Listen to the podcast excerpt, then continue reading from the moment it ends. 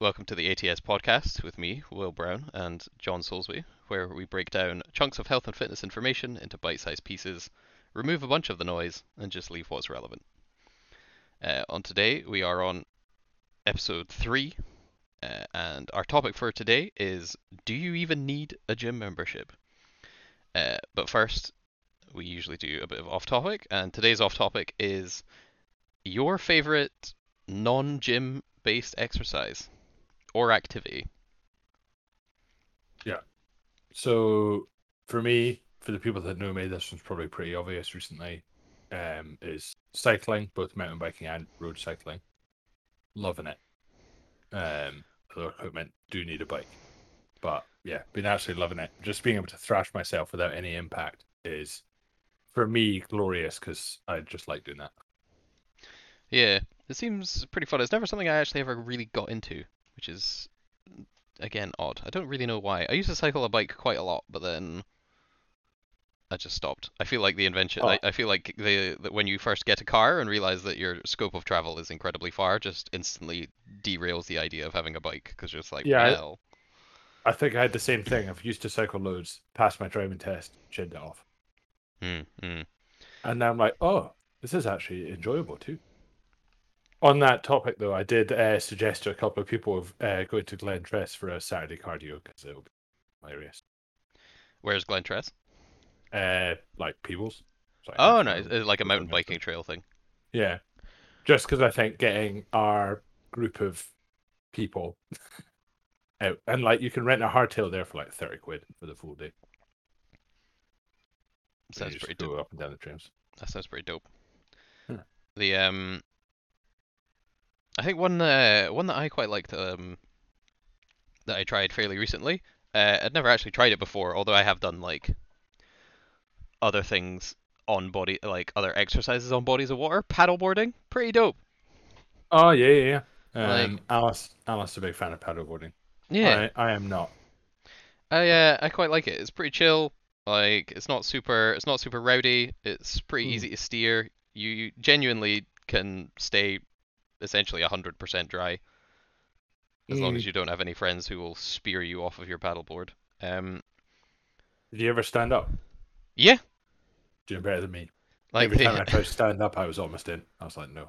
I got the stand up reasonably quick. I got a bit overconfident and tried to essentially pirate board a complete set of strangers' canoe at one point when we were in a quarry in Aberdeen, which they were not impressed by. I'm sure they weren't. Considering none of them knew me, but I was like, also they were all not in wetsuits. Whereas like I was like, well, yeah. I mean, in the worst case, I'm fine. I'm already wet. I've been in the drink. Yeah. I think we're going paddleboarding when we're out in California, and that'll be much nicer because apparently the water temp there is 18 to 20 degrees. Like literal room temperature. Oh, I don't know how much I believe that. Like, I feel like you need a good day for that. It is Lake Tahoe though, so it's like enclosed body of water. Oh, on a lake. Oh, okay, yeah, no, that makes more sense. I thought you meant the sea. I was like, no, sorry. I'm like, that, you know what? Don't mind getting wet if it's room temperature. That's fine. But it's just like, oh, North Sea paddleboarding. Yay, that sounds fun. Yeah, Rubislaw Quarry in Aberdeen was very, very much not room body temperature. It wasn't even room temperature unless the room is the fridge. Yeah. But no, it's pretty chill. I would kind of like to get it'd be kind of cool to get one and just cruise around. Like, I see a lot of folk doing it up in lochs and like rivers and stuff. It seems a pretty chill way to get around. Yeah, my sister-in-law actually has a paddleboard. She goes up the Union Canal sometimes as well. Pretty chill. It'd be pretty cool if you lived somewhere where you could actually commute on a river. That would be pretty dope. You could literally paddleboard to work. Yeah. That'd be pretty sick. Yeah, pretty sick, pretty reasonable core workout as well when you actually kind of get going. Yes. Hard work. But yeah, it was pretty dope. I think other things I like to do outside of the gym are just really weird. Like, I got kind of into that in lockdown where I would just do really kind of weird niche things that were difficult. Like, I made myself a sandbag and I was like, how far can I actually carry this? Or I would do stuff like grab a kettlebell and carry it up Corstorphine Hill and back. Not like in any particular arrangement. It wasn't like a suitcase carry. It was literally just, it's an awkward thing that's quite heavy, and I can't wear it like a rucksack. Let's carry it somewhere. And it was, again, difficult, but yeah, in like a very odd way of being difficult. It was it was quite minging. Although Corstorphine Hill got really busy in lockdown because everyone was out walking. Yeah. You couldn't do anything else, so yeah. I did enjoy watching all the people up the top who had never actually realised that sometimes you can just see zebras like 6 feet away because they're in the zoo and they're just through a fence. Someone just randomly turns a corner with their dog and there's a zebra. Yeah. That was pretty good. Right. Segueing into the actual topic of today, which is, do you even need a gym membership? We've obviously just talked about our favourite things that aren't in the gym and our exercise. But do you need a gym membership? Obviously, loads of places try to sell you them, us included. We own a gym, but inherently biased. Yeah, we are inherently biased. But that being said, you don't need one. Absolutely not. I think there are inherent benefits to resistance training that we think are huge, and everyone should be doing resistance training. But you can get a lot of health benefits in general without one. Like, if you absolutely despise the gym, there is no need to be like, but I need one. You don't. Yeah, I think we touched on it there, which is resistance training is kind of hard to come by outside of a gym. Like, yes, you can do calisthenics, don't at me, but progressing calisthenics, this is why the kind of progressive nature of resistance equipment is the main kind of niche benefit to an exercise facility like a gym. Like, if you take up swimming or something, great. No, very low joint impact, can do loads of it, obviously can like get out and about swimming without having to spend all the money of going away on a holiday. Like, great exercise. Yeah, but Porty Beach is lovely. Yeah, I would more think indoors. I'm very much more Edinburgh Leisure kind of water temperature than Porty Beach. But once you kind of adapt to the resistance of the water, that's you. Like, your only real option is to just do more swimming, which takes longer. Whereas the unique perspective, or the unique kind of benefit to resistance training is you can add extra load onto things where it's appropriate, and you adapt further and further and further. Like, the scaling of your adaptation is essentially limitless, based depending on the exercise.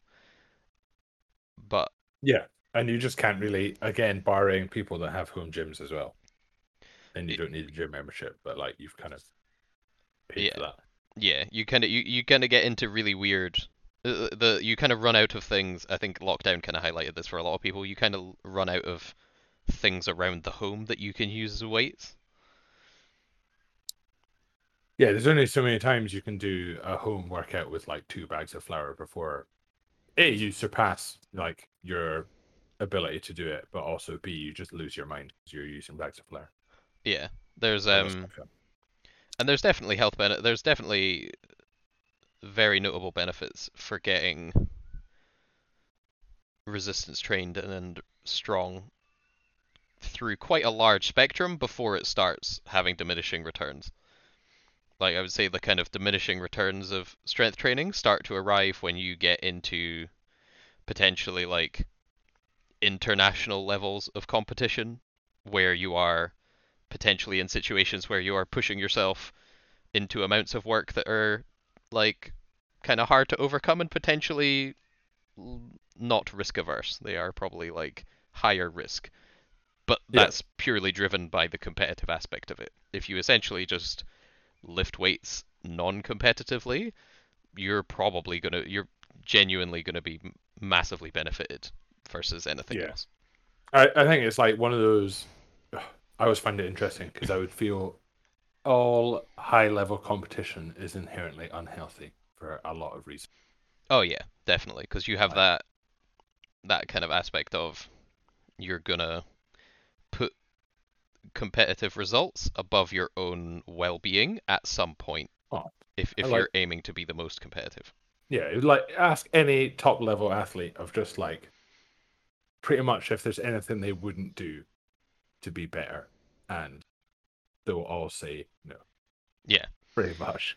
But going into the kind of general population of people, the difference, I still think the difference that you get from having a gym with resistance training equipment, where let's say you could, I don't know, if you're sick of deadlifting the end of your couch, which might be 40 kilograms, you can scale all the way up to deadlifting 100 kilograms on a trap bar or something.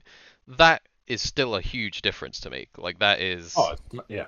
Yeah, that's pretty awesome. I think a lot of people get caught up when they start lifting in the gym and they kind of get into the numbers and stuff, and they're like, oh, my numbers are so much lower than insert anyone else they see, either on Instagram or in the gym or something. But you really don't have to be lifting a whole bunch to be lifting way more than pretty much anything you can find in your house. Oh yeah, I couldn't tell you anything in my house really that I could think would be more than 40, 50 kilos. Yeah, I can't think of anything in my house that's 100 keys. Essentially makes the jump from anything, anything in my house, and then I'm I guess my car, yeah, that's way more. But yeah, I don't think you necessarily need a gym membership. The other, again, another obviously great free option that is available to everyone is go for a walk. Yeah. Especially if you live in somewhere like Scotland, there's so much natural scenery and great walking routes. Highly advise.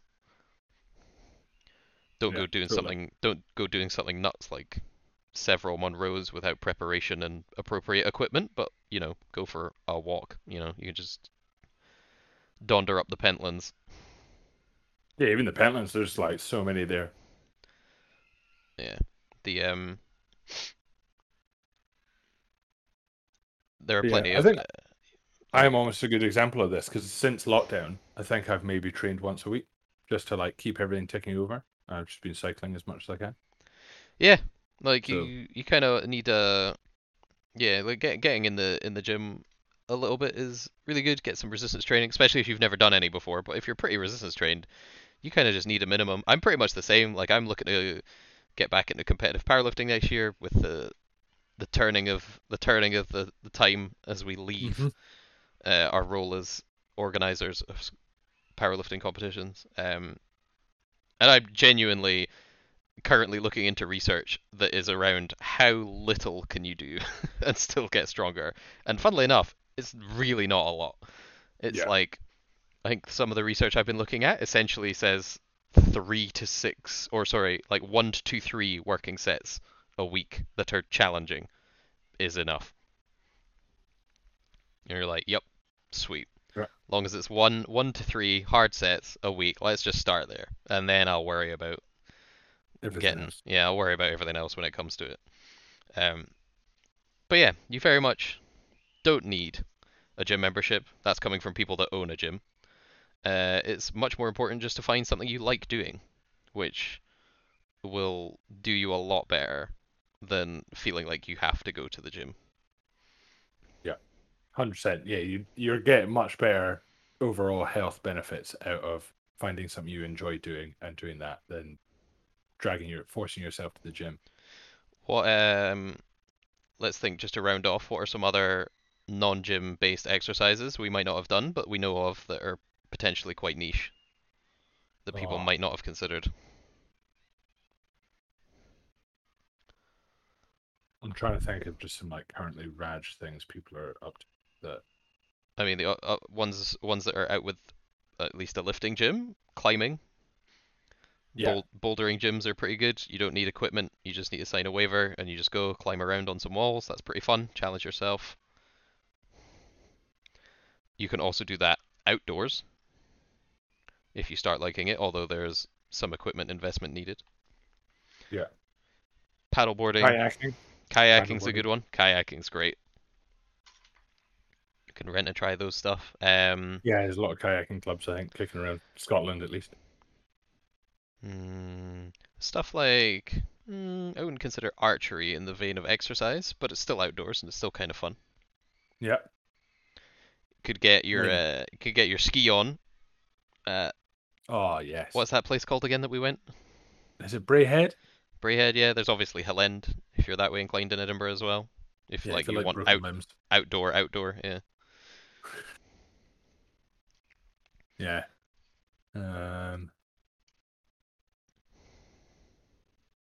I think that's pretty good range. Yeah. Without being like too mental. I would also have a look and see if there's any kind of niche sport clubs in your area that are looking for members. They usually are because they're niche. They always love new people. Yeah. But would highly encourage you to try one of those. But yeah. At the end of the day, you do not need a gym membership. However, it is highly encouraged if you want the niche benefits of resistance training, which I think we both rate as something that would definitely improve pretty much everybody's day-to-day. Yeah, 100%. We would massively improve most people's day-to-day and general life. Nice. All right, folks, that's us for episode 3. We will catch you again in episode 4.